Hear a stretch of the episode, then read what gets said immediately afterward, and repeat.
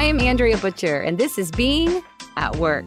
Being a leader is hard. So, on this show, I set out to talk with experienced leaders to learn from their pivotal moments, how they led through the challenges we can all relate to but are often unheard. Today's guest is Jeff Wagner, Alliance Sales Leader, Vice President at Equifax Workforce Solutions. Jeff is an execution oriented leader, as you'll hear, who's been counted on for delivering strategic business growth initiatives, including new products to market, new channels to market, integration of acquired companies, transformational processes, systems, and business development. In other words, leading change has been a key theme throughout his career. As he reflects, he realizes that change has always been constant and he's learned that leading change is most effective when you employ four key strategies. Listen in as he breaks them down. Yeah, thanks, Andrea. It's been uh, it's been a fun journey. You know, uh, starting out my career uh, in more of a project management role, and then evolving to product management and product development, and then ultimately kind of got a passion for for alliances, and that's what I do now. And um, you know, it's been a fun journey. I feel like, and what we're going to talk about a little bit today is um, each one of those steps throughout my career has really helped me and defined me into the leader that I am today. Mm. And uh, I feel like it's it's set me up and, and puts me, you know, differentiates me from from others in in in my job and in my workplace. Yeah, isn't it interesting when you look back on your career and you can see how all those dots connected? In the moment, it didn't feel like it, but now you can see, oh, it was all part of the bigger picture. Oh, totally. And, you know, while like early in my career, some of the things that I did don't apply to what I do today, the methodology that I used to get through those challenges, I use on a daily basis, really. And I, and I try mm-hmm. and import part that both on my team and others that I uh, work with. Yeah, well, and that's what I want to learn about today. I know there's a pivotal moment in your career that really taught you a lot about yourself and leadership. So tell us about that. Yeah, you know, um, when I when you asked me the question, I started thinking about it. Um, I I, I kind of went back to a point in my career where there was a significant uh, change, uh, both within uh, me personally uh, as well as career. So at, at the time, Andrea, I, uh, you know, I was buying a new house and having a, a, kid and, and, and lots of like personal change. And then I went into a new job and into a new role um, where it wasn't just a new role, which in and of itself has, has challenges. Uh, but the leadership at the time challenged us to completely change the product development uh, process.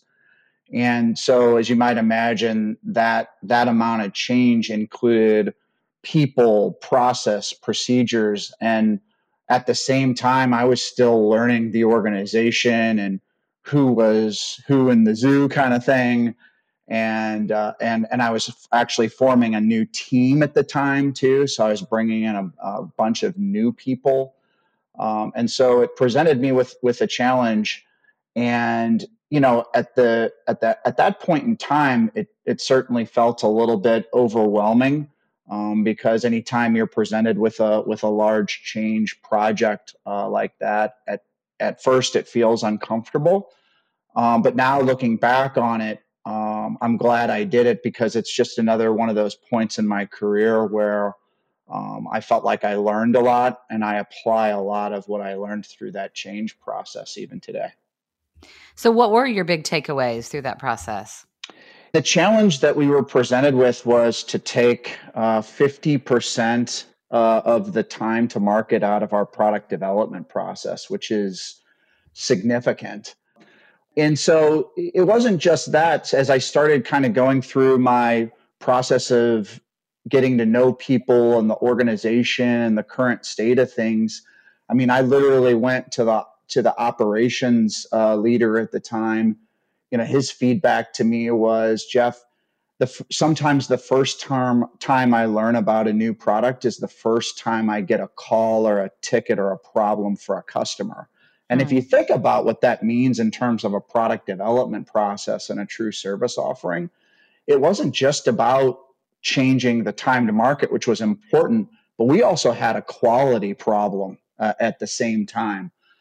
So, um, so how I went about it was um, the first first thing that that we did was we defined goals and objectives, and then we we got a cross functional team involved.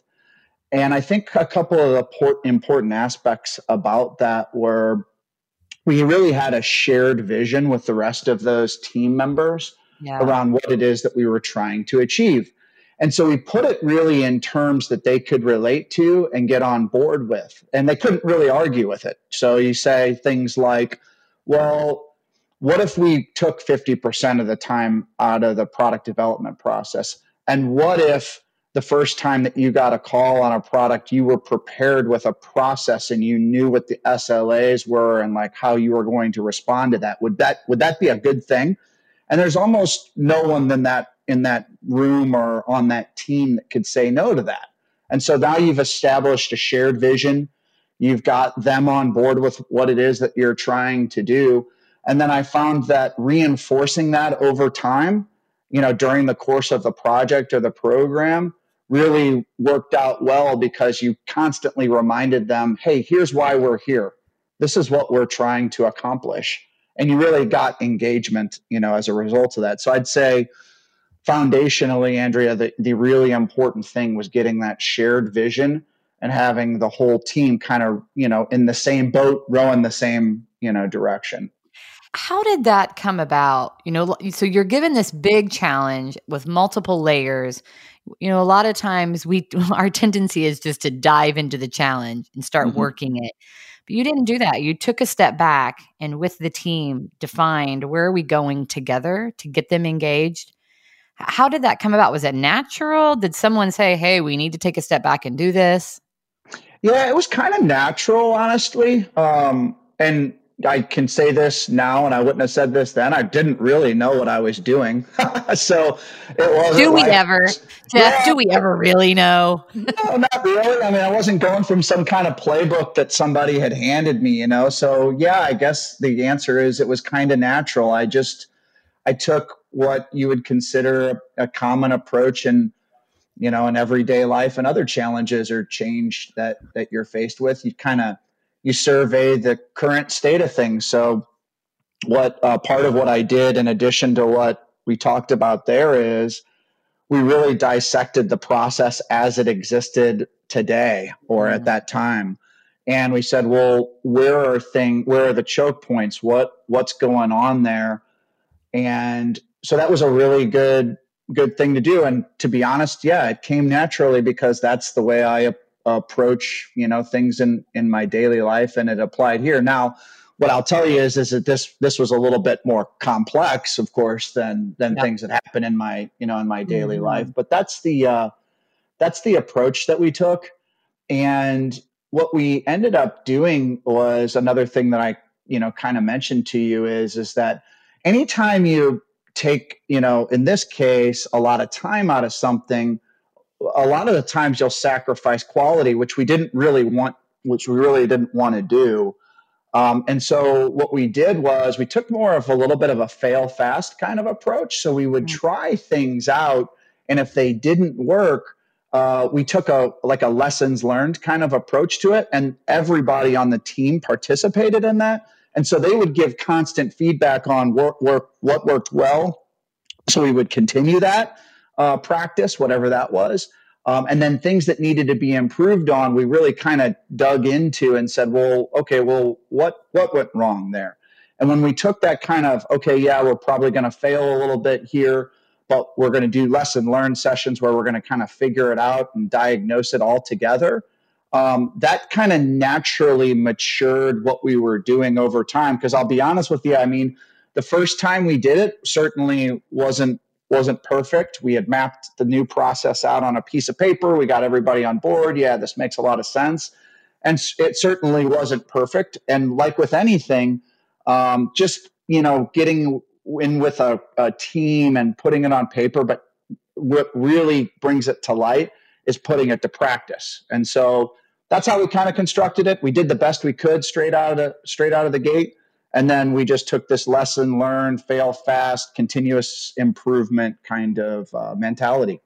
Well, it sounds like it's an experiment mentality and a and a growth mindset mentality, which frees people up to be creative and come up with their best solutions because there's no pressure, right? You you recognize, hey, if this doesn't work out, we'll learn from it and we'll perfect it and make it better next time.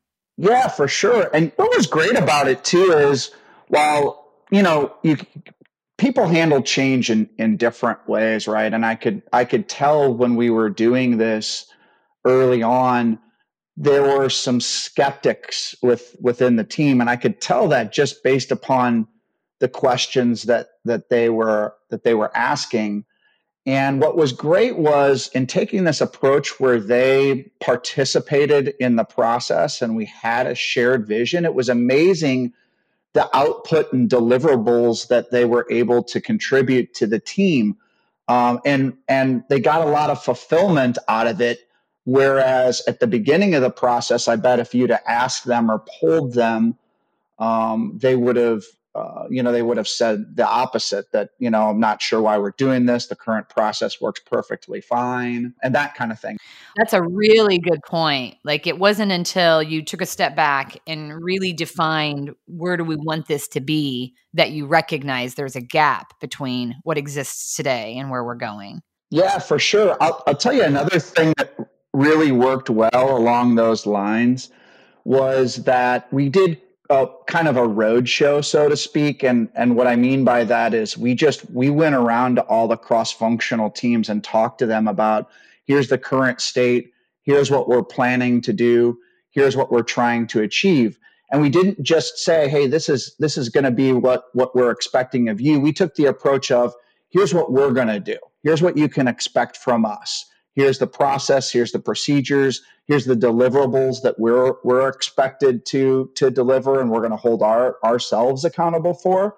But oh by the way here are the things that we're going to be expecting of you. So there's kind of there was kind of this shared um, agreement so to speak verbal you know in this case but shared agreement that hey we're gonna we're gonna you know have some deliverables here and objectives and uh, but but so are you. And and so going into the whole process, um, it was pretty clear to everybody not only what what are we trying to accomplish here, uh, but also how are we going to participate and how are they going to participate in the process. So there was some role, there was some good role clarity in that in the process. Yeah, for sure. And we did, we even took it a step f- further, Andrea. We didn't just verbalize it in in a meeting we actually mapped it out on on paper. And so um, it, and it was then distributed throughout the organization. Okay well so here's how we're going to go about this. Here are the team members that are going to be involved. Here's your role and responsibility.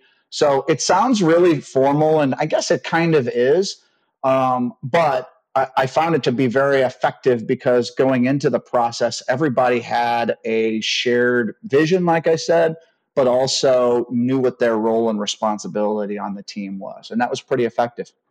Well, so what a strong foundation from which to drive change. So this is this is so important because I mean what what organization isn't evolving and changing all of the time? And what I see is leaders jumping into the driving change process mm-hmm. before they take the time to really build the foundation from which change happens much more effectively and easily. So you've defined a, a, shared vision, you got the team engaged on that, you provided clarity and, and not in not just talking about it, you really mapped it out so that people really felt like they were part of it. So now they're engaged. Like now they're in a good position to make the change happen. Yeah, exactly. I mean, if I had some advice to give, and like you said, I, I couldn't agree more, Andrea. I mean, the only thing that's constant in in business and corporate world right now, you know, it is change, and so you know, learning from experiences like this are really important. The kinds of things that I you know think about when I think about well, how do I what what macro level concepts did I take away from that, and then you know other experience when it relates to change. And it kind of it I, I focus on the positive outcomes and the results that we're you know going to achieve. I mean that's that's kind of like that shared vision thing. I, I find that you know there's a power to positive thinking and then yes. when you have when you have goals and a mindset that says you know i'm working on something that's going to make a difference here and my contribution matters it, it, there's a there's a different level of participation and outcome. Um yeah like just adopting a mindset of change knowing that you know there is there is change there. And and when i say that is is just embracing it you know and knowing that it that it's going to be there. And then again like kind of anchoring on the positive outcomes and the and the results rather than oh this is really hard or i don't agree that this is the right thing you know to do. And then this is a really tough tough one for me um, just based upon my own uh, personal you know style is uh, you know take some risks too. I you know I'm not a I'm not a naturally a, a risk taker, um, and so I've kind of had to evolve my own leadership style to um, to be more of a risk taker. I'm not saying take risks without uh, not that I'm, I I think of it more like calculated risks, um, uh, and knowing that you know sometimes you're prob you know you're going to fail and that's okay um, as long as you you know as long as you as you learn from it. Because anytime you're doing change inherently there are risks to it because changing means doing something new something different something that hasn't maybe been done before. And you know inherently there's risks associated with that um, and as long as you're willing to take those things on and you know adopt the right mindset around it um, you know i think there's a more positive outcome as a as a result well, in your example, it wasn't risk for the risk for risk's sake. Right. It, it, was it was naturally calculated because you had done the work of dissecting the process, and so you you chunked it into manageable opportunities. I suspect as a result of that, you clearly identified where are the best opportunities to take some risks. Yeah, that's right on. And and that's what I kind of mean when I say calculated risks is we did do our do our homework, so to speak, to understand where where the the choke points in the process were or where we where we needed to improve. And so if if it came up so you're, right. I mean it prob- we probably de-risked it a lot by the work that we did, but um, and research that we did. But but again, that I would consider that to be kind of a learning through the process is is that just doing whatever it is could without research or you know the right um, approach be considered a, a, risky thing but but but doing the diligence and the shared yeah. vision and all of that kind of de-risks it. That's such an important point. Creates more more more safety and security around taking those risks. Right. So I have a big question for you. So this this is so good. I suspect our listeners, if I put myself in their shoes, and well, even myself, I'm I'm a fast pace leader. I like to get stuff done. And what about if I don't have time to do these things? I suspect right. that's what a lot of listeners might be saying. I've been asked to do this yesterday. I don't have time to get everyone involved and create a shared vision and map all this out. You know, I think about I, I honestly I, I share that that thought, you know, back to, you know, you read uh, case studies or you go through your MBA program and all of those things are just it, it's kind of like, well, yeah, obviously you would you would do those things, but what they don't factor in is the the you know the distraction that you have going around with your the rest of your job and your responsibilities and you know all that kind of stuff. So, I mean, you're right on. I it it kind of takes it just takes discipline for for me it, it, and dedication and like just gotta gotta go do it and understand that it you know the positive outcomes of it you know outweigh you know the work that you have to put in. Honestly in, in this particular example andrea we got that what we were doing required um, participation of other groups who who had other jobs who had a day job who had other things going on. And the way that we got them on board to participate in what was otherwise an unnatural kind of level when they had other distractions going on mm. was the outcome. So that operational person that I talked about earlier, um, had had some reservations about participating in the process at the level that we were going to require. Um, and the conversation that he and I had about that was, yeah, well, wouldn't you rather dedicate that time up front in the process versus the time that you're going to have to spend in front of a customer now with a problem that you don't have to solve? So it's in all of our best interest to spend the time up front in order to think about these things and work through it. And I know you have a, a day job and other distractions, but ultimately the prize at the end of the rainbow on this thing is gonna is gonna outweigh the distraction that you're gonna have uh, up front. And I found uh, that while that was just the operational example, that worked both, you know, for myself uh, but also with the um, you know with the other team members. And part of the process too, Andrea, and, and I kind of talked about it at the beginning. I was also new to the organization, so it was incredibly difficult to try and institute change when you're not even a known entity you know within the organization and you don't have deep relationships with all of the you know team members that you're going to count on to uh, to get this done. And so there was also an element there to where um, I had personally to focus on relationship development cross functionally because without it, um, you know, even I, I, could go up there and do a road show on a PowerPoint presentation and do all this documentation, but you know, as a leader, you know, the most, you know, the most basic definition is that you have followers and not, not necessarily all these cross functional uh, resources ended up being followers of mine, so to speak. But they had to trust, you know, me, um, and they had to believe in you know what I was doing and that I was in the same boat as them, and and so there was there was also you know part of that uh, going on, and and I used the conversation with the operational person, and um, you know, hey, this is going to pay off in the end as part of um, you know the establishment of that relationship and trust.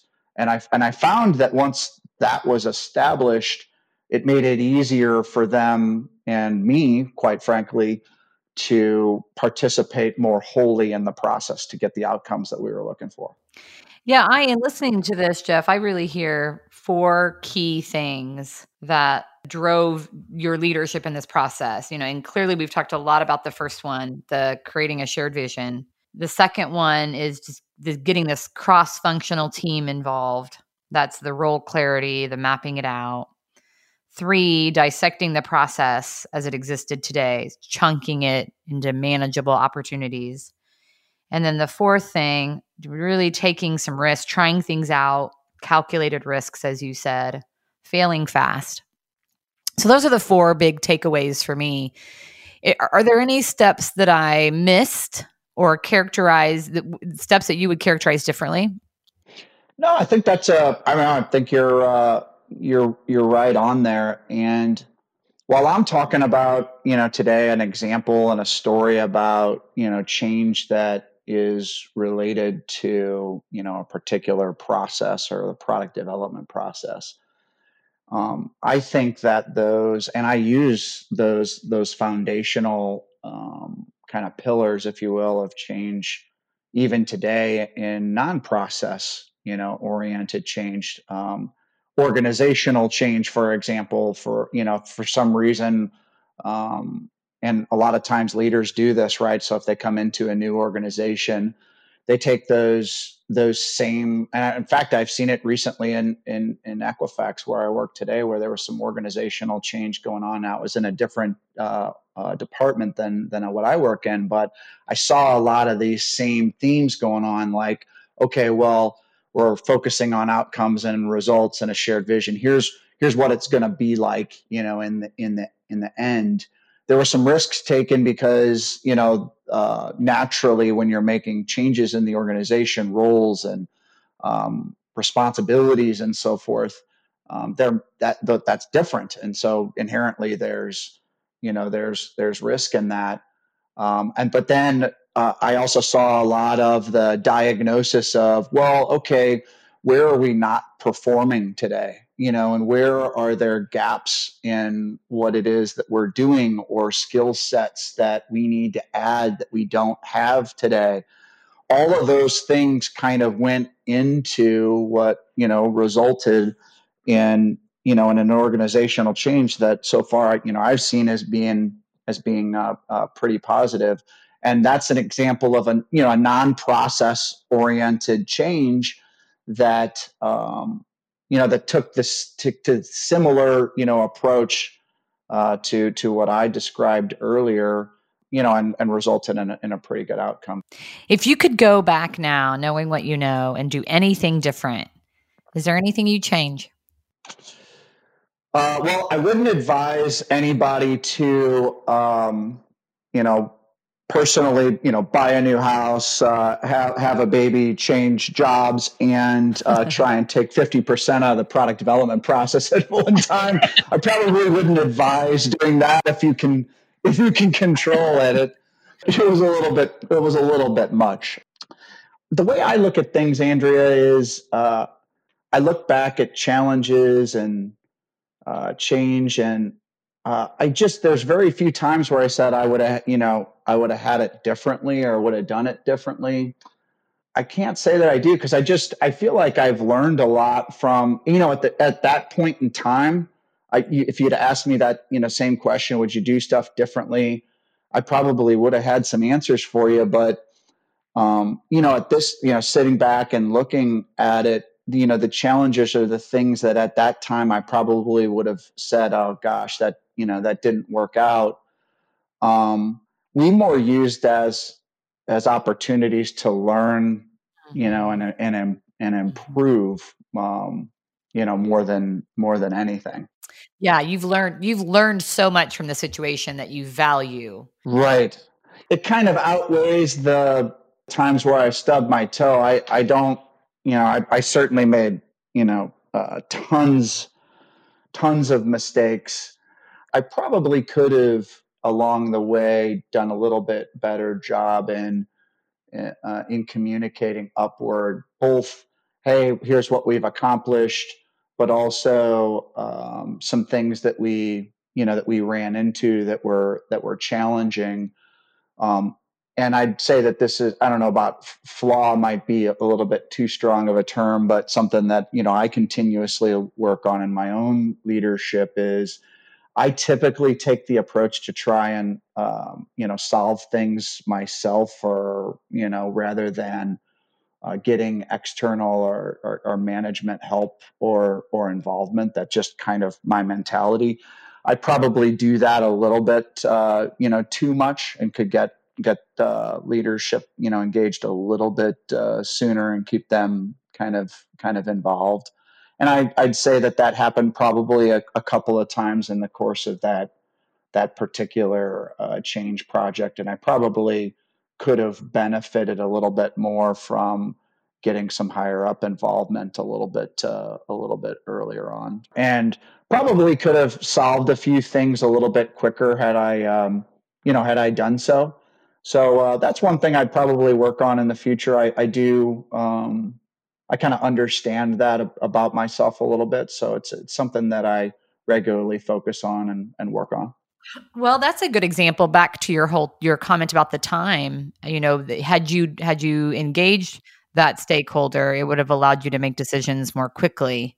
Yeah. And I think that that's such an important point that that taking the time to align on vision and roles and get clarity there drives efficiency. It sets you up to be able to go faster. Right. Yeah, yeah, for sure. And um, when you have kind of leadership involvement there, and uh, the reality is they can re- remove roadblocks, you know, that that come up that you otherwise wouldn't be able to uh, to remove yourself.